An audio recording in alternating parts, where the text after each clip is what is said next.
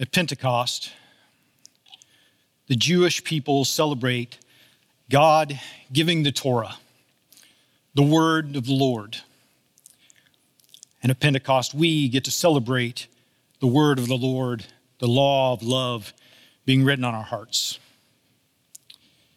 At Pentecost, we celebrate the reversal of what happens at the Tower of Babel. The people who had decided to set themselves up as God are now united under the lordship of Christ. At Pentecost, the Holy Spirit helped people to hear the story of the innocent, the suffering, murdered, and the resurrected Christ in their own language so that all people could hear this story and receive God's salvation. At Pentecost, the people responded by turning toward God, by listening to the teaching of the apostles, by gathering in fellowship in community, breaking bread together, living in favor with all the people. It's this experience that we walk into today. But even though through the Spirit the kingdom of God is near,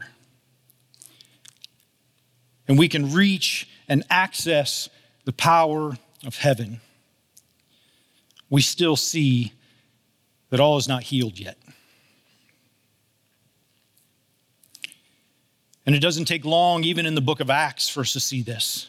A few chapters after this great story of the Holy Spirit coming, we see an argument uh, over the, the service of the widows. The Hebrew widows are, are said to be getting more resources than the Greek widows, and a divide over distribution of wealth to the races begins. We see a church council a few chapters later about how Jewish the Gentiles need to be in order to be a part of this new Christ following community.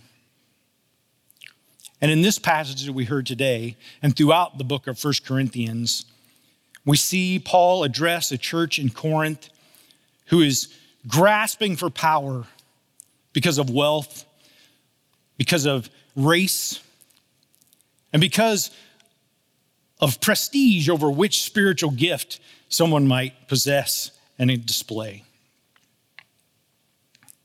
The church has struggled with the type of love that leads to unity from the very beginning. And I'm afraid that maybe we've undervalued the importance of what Paul is trying to say to us here. That love leads to unity in the body of Christ, and this is vital. Jesus said to his apostles in John chapter 13 People will know that you are my disciples by the way that you love each other. This is the way that the people of the world see who the people of God are by the way we love each other. In 1 John chapter 4, it says, If someone says, I love God, but hates a fellow believer, that person is a liar. For if we don't love people we can see, how can we love God whom we cannot see? And in Matthew 22, when Jesus was asked, What is the greatest commandment? He responds simply, Love God and love your neighbor. Friends, there's a lot riding on our love for each other within the body of Christ.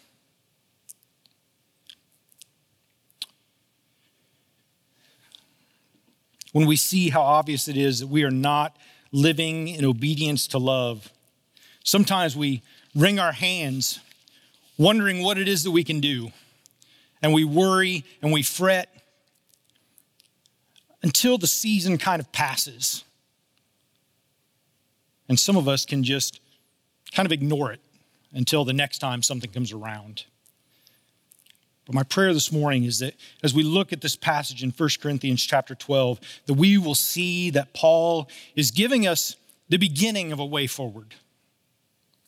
The, the initial steps toward this unity, this loving unity within the body of Christ that was given to us at Pentecost. Paul begins this section in chapter 12 with a verse that we didn't read this morning, uh, but he kind of gives this litmus test for the way people are experiencing these spiritual gifts. He says, The only way you can say Jesus is Lord is through the power of the Spirit. And I'll admit that over the years I've read that passage and I've thought, Paul, come on. There's, that's an easy litmus test, right? Like I could go to anybody on the street and say, Can you say Jesus is Lord? And they could say Jesus is Lord back to me. Am I right? But as I've thought about that phrase, I've realized that to confess, that to speak it from those deepest places and say that Jesus is Lord is nearly impossible for us without the power of the Holy Spirit. I'm reminded again of those people at the Tower of Babel. They were setting themselves up to be like God. They wanted to be the God of their own lives. And so they were scattered, they were divided with different languages to different parts of the earth because they could not confess that Jesus is Lord. And if we want to, begin to take steps forward in loving unity of the body of Christ, we have to be able to confess Jesus' lordship in our own lives. In Matthew chapter 21, Jesus tells an interesting parable that, to be honest, until a few months ago, I had forgotten was in the scripture. But there's this parable of a father who comes to his two sons and he asks them to go and work in the vineyard. And one of the sons says, Yes, of course, Father, I'll do it. And the other son just automatically says, Nope, not gonna. And over time, as Jesus tells the story, the son who had said yes doesn't go. He stays in the house. And the son who said no eventually changes his mind and goes out to the fields and works through the day. And as I think about the people of God confessing that Jesus is Lord, submitting themselves to the Lordship of Christ, I wonder if often we don't behave like the son who initially said yes. We take a stand for the, for the power of Scripture, and we said we are people of the Word, that we should listen and we should obey. And yet, when the Scripture challenges us in places that we want to hold on to, we ignore or we explain away, or we slide past it and read a passage that reinforces what we already think. We hold control. And when people begin to prod at it, to challenge it, to question us about it, we get defensive. We argue, we get argumentative. We wrap our behavior and our disobedience, even in religious language. And we hide our control in systems.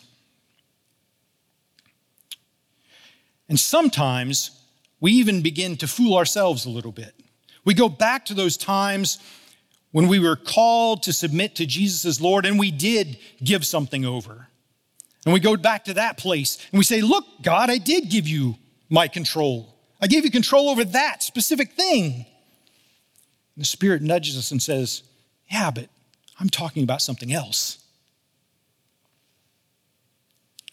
The Spirit is calling us to declare that Jesus is Lord, and this starts with a daily surrender, letting God search our hearts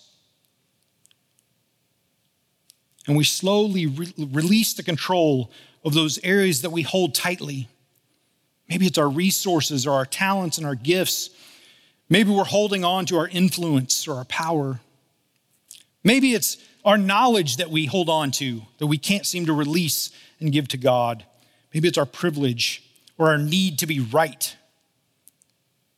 Maybe it's our religion.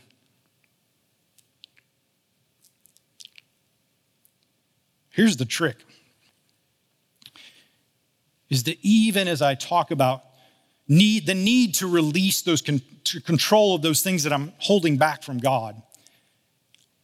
It would be a whole lot easier for me to look around and point to other people and say, Yeah, I know that thing that you're still controlling.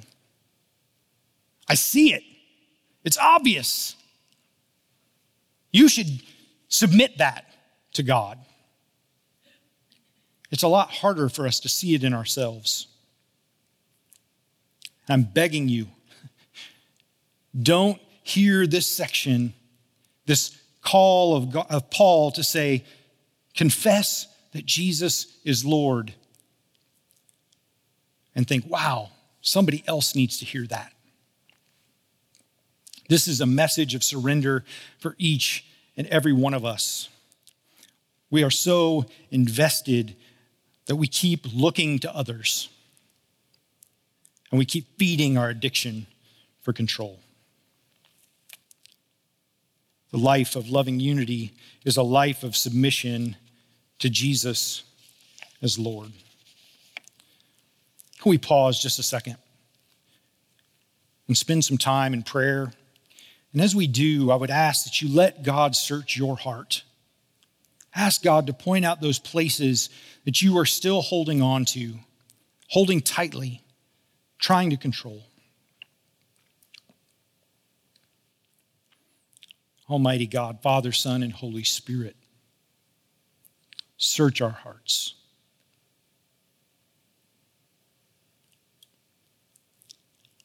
Show us those places that we want to keep from you.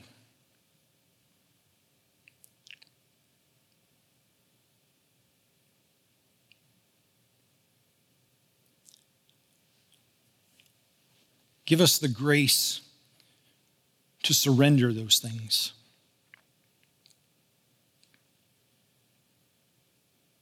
Give us the grace to loosen our grip.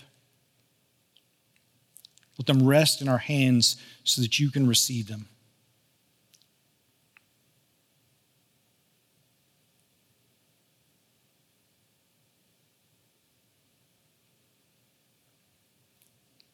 We do this by the power of the Holy Spirit. And all God's people said, Amen. As we submit our lives uh, and confess that Jesus is Lord, the Spirit empowers us with spiritual gifts. Verse 7 tells us why we receive those gifts. Did you catch it?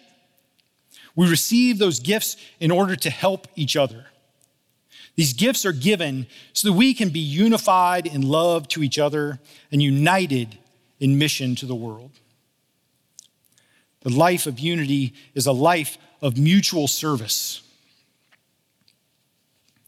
And I'm afraid that uh, a lot of times in our churches, we amputate members, parts of the body of Christ, because we've developed some sort of uh, spiritual gift rate ranking system. Sometimes we uh, devalue our own gifts. We say, I am not a part of the body because I am not a hand. We look around at the spiritual gifts that other people have and we say, How in the world could my gift be important? Uh, and that this is one of those places, this particular church, I think it happens in all churches, but this church specifically, we can fall into this trap pretty easily. Because we see Pastor Steve come week after week and preach the word with power and anointing and thoughtfulness. And, and we appreciate that and we submit to it. We see uh, people on this platform each and every week who God has gifted to help us get a picture of the kingdom of God in a special way through song, through scripture, through creative arts. And we're thankful for that. And we submit to that. We get to hear people who have studied the scripture for a long time and they teach and they lead. And we appreciate that gift. And sometimes in the midst of that, we can begin to devalue the gift that God has given us. And we'll miss all of those people who are given gifts that we don't always see. We miss the spiritual gift that God gives to people to be able to sit by someone's bedside when they're homebound or when they're dying. And they sit there with loving presence. And they sit there in silence where they'll pray or they'll read scripture. And they give the gift of care. We miss those people who week in and week out walk into the local jails and they, with the prisoners there, they seek God together. We miss that spiritual gift. We miss the gift of the people who open their homes to foster the orphans, to foster those children who don't have parents to care for them. We miss those gifts of people who are helping others learn English so they can navigate our particular context. And we miss the gift of those people who notice others who go unnoticed. Sometimes we devalue those gifts. But can I just say this morning, as people of the body of Christ, we need you and we need you to live in the power of the spiritual gift that God has given you. The body of Christ is not whole without it. The body of Christ is not healthy without it. And so embrace the gift that God has given you and live into it fully for the sake of all the rest of us. Sometimes we devalue the gifts of others. And maybe we do it intentionally, maybe we do it accidentally. But we say the eye, we remember that the eye can never say to the hand, I don't need you.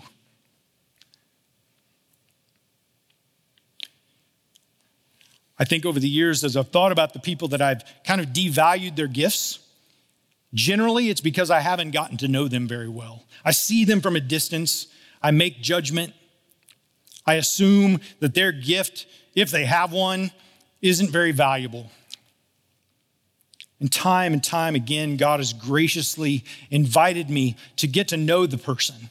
And the more I get to know them, the more I see how God's Spirit is using them in meaningful ways, in ways that bring health and vibrancy to the body of Christ. And so, if there are people that you're looking around that you don't see their spiritual gift, maybe take the time to get to know them. Begin to step into genuine fellowship with them. Enact a hospitality, invite them to your home. Get to know them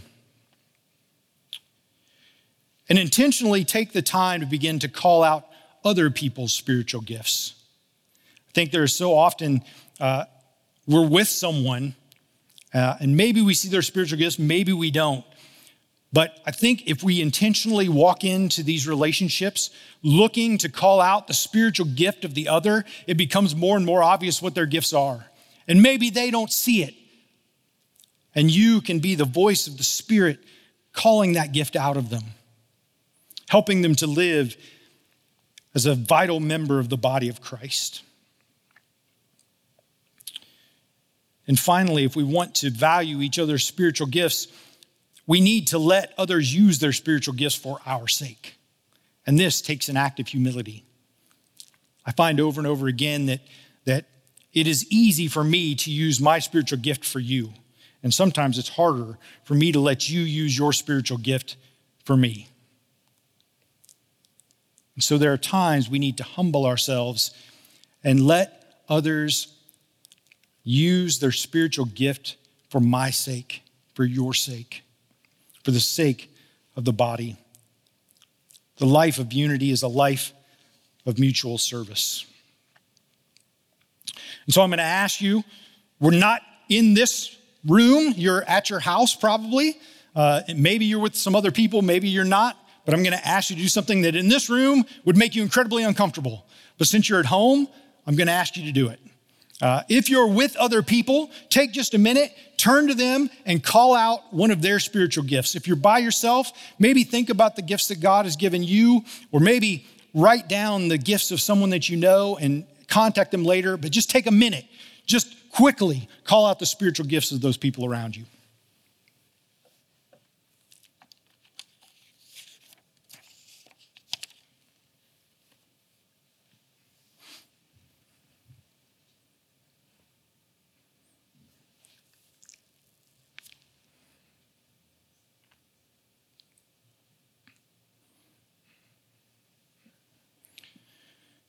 Just so those of you at know at home know, it was still awkward for the people in this room. So now Paul is going to stretch us. Paul is going to cause us to do a little work. Um, and I'll be honest, I'm going to read this next passage of scripture uh, in, from 1 Corinthians 12, 22 to 27. And this is a passage that I've heard 1 Corinthians 12 preached over and over and over again throughout the years. And this particular section has always confounded me. And I've rarely heard someone preach about it that I thought, yeah, I think that might be it. We usually gloss over it um, or dance around it. And so I want to just kind of hopefully help us journey through that passage this morning. In fact, verse 22, some parts of the body that seem weakest and least important are actually the most necessary. And the parts we regard as less honorable are those we clothe with the greatest care. So we carefully protect those parts that should not be seen, while the more honorable parts do not require this special care. So God has put the body together such that extra honor and care are given to those parts that have less dignity. This makes for harmony among the believers, so that all the members care for each other. If one part suffers, all the parts suffer with it. And if one part is honored, all the parts are glad. So as I looked at this section, I, I started praying, God, show me what this means. Show me what it means that there are weaker members to the body, that there are parts who seem less important, that there are parts with less dignity. And I, I wrestled for a long time. And to be honest, continuing to wrestle with it. And I would start to think of specific people. I would start to think of specific groups of people that maybe for whatever reason in my mind, it felt like they were weaker members of the body. And so then I would think, well, how would I talk about those people, that group of people in a sermon? And I would say, God, I can't say that. They, they would feel devalued. They would not feel honored. They would not feel cared for.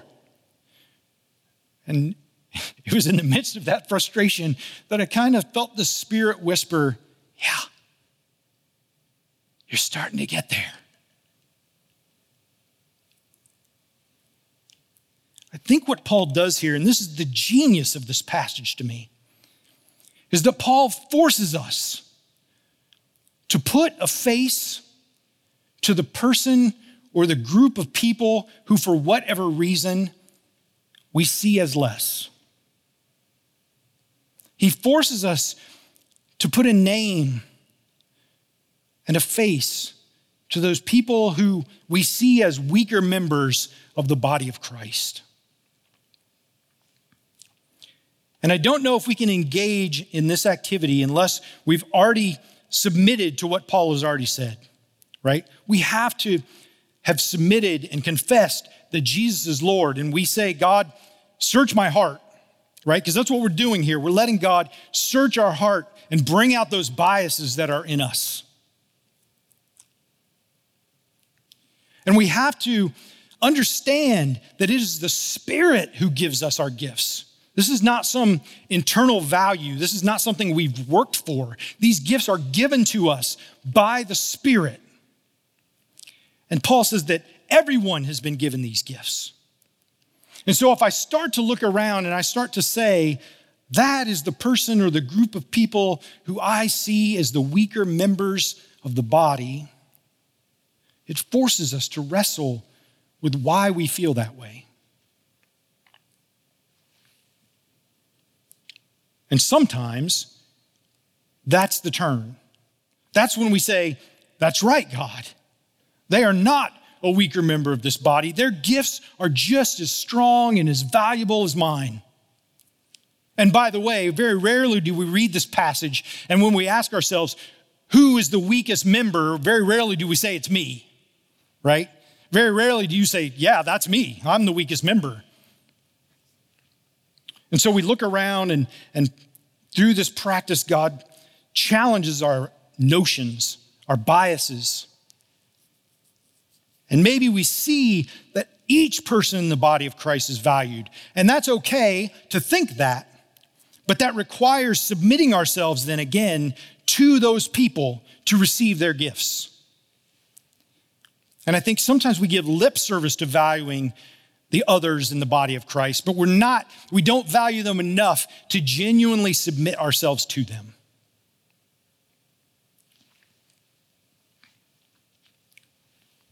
We're not willing to give up our control, our power for their sake. But maybe you read this passage and you do have some people in mind who you see as weaker members in the body of Christ. Paul gives us something to do with that, right? He doesn't just leave us there. Did you catch what he said? He said, when you recognize those people who are the weaker members of the body of Christ, you give them what? Extra honor and care. Now, I want you to think about that for a second. I've set this, I've set up this relationship where I am the stronger member of the body of Christ. They are the weaker member of the body of Christ. So I am called to give them honor and care. I cannot care for someone from a distance. I cannot care for someone separated from them.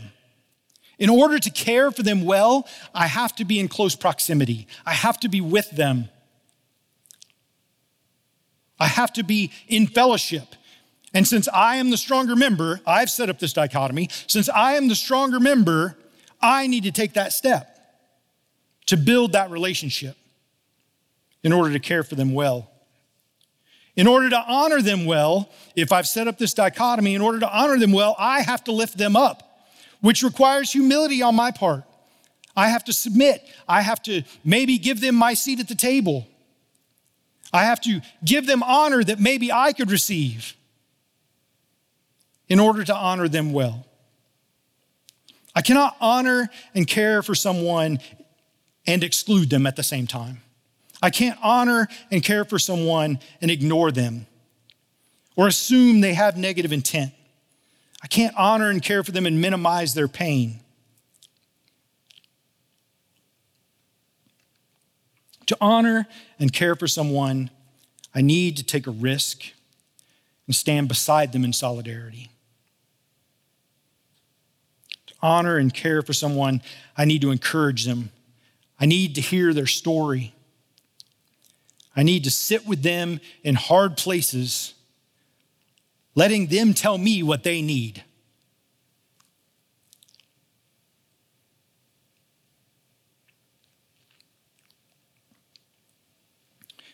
And to think over time, as we honor and care for one another, then we begin to see the playing fields level.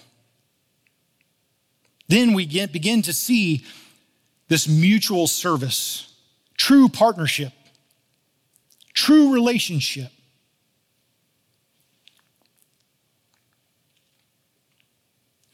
leading up to this particular section of the letter, Paul has been challenging the, the Corinthians because of their favoritism. He's talking about how they worship together. And in their worship, they've been setting up these power structures. The rich have been eating and feasting at the Lord's table, while the poor go hungry. Those who have the greater spiritual gifts are lifted up, while those with lesser spiritual gifts are ignored.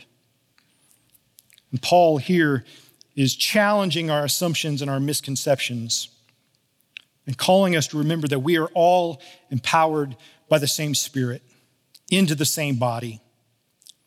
And to devalue any member of that body harms the whole body. The only way the body of Christ unites is through submission to Jesus as Lord, through mutual service, and through honoring and caring for each other.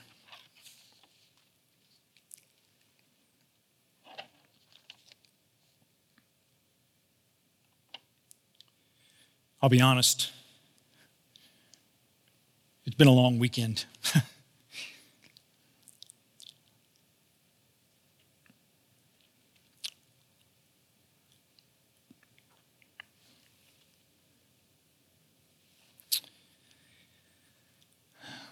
this is one of those times in our world when you don't feel like you have an answer.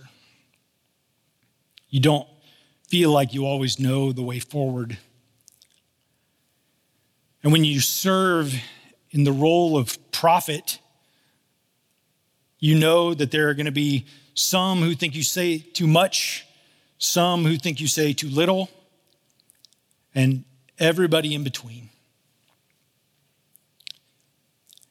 And my prayer this weekend has been that we would all, each and every one of us, would submit to the Lordship of Jesus Christ. That we would let God search our hearts in those deep places that we don't like to talk about.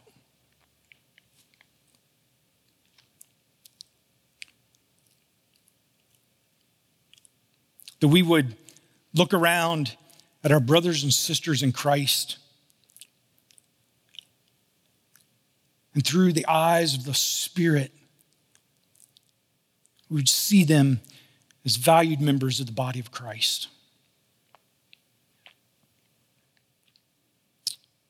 And that we would find ways to stand together, to submit to one another, and to love each other well.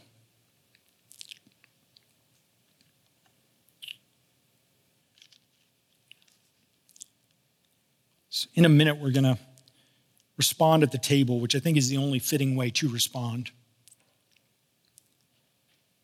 But later in the day, as you've gathered with other people, there's some questions that I would encourage you to go through and let God search your heart. How have your assumptions, your desires, and your actions been changed because you submitted to Jesus as Lord. Many of us have submitted some things to God and, and celebrate those things. Remember them. Let it give you courage for what comes next. And ask, how is the Lordship of Jesus currently challenging my assumptions, my desires, and my actions?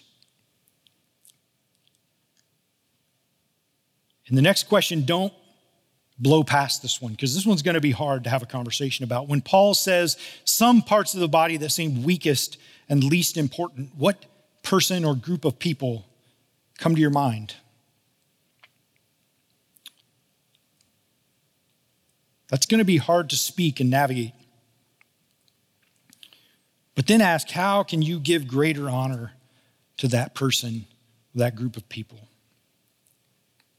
And then ask, what gifts of the Spirit have you received? What comes naturally to you, but maybe difficult for many others? And how are you using those gifts to help others? And how are you letting others, others' gifts help you?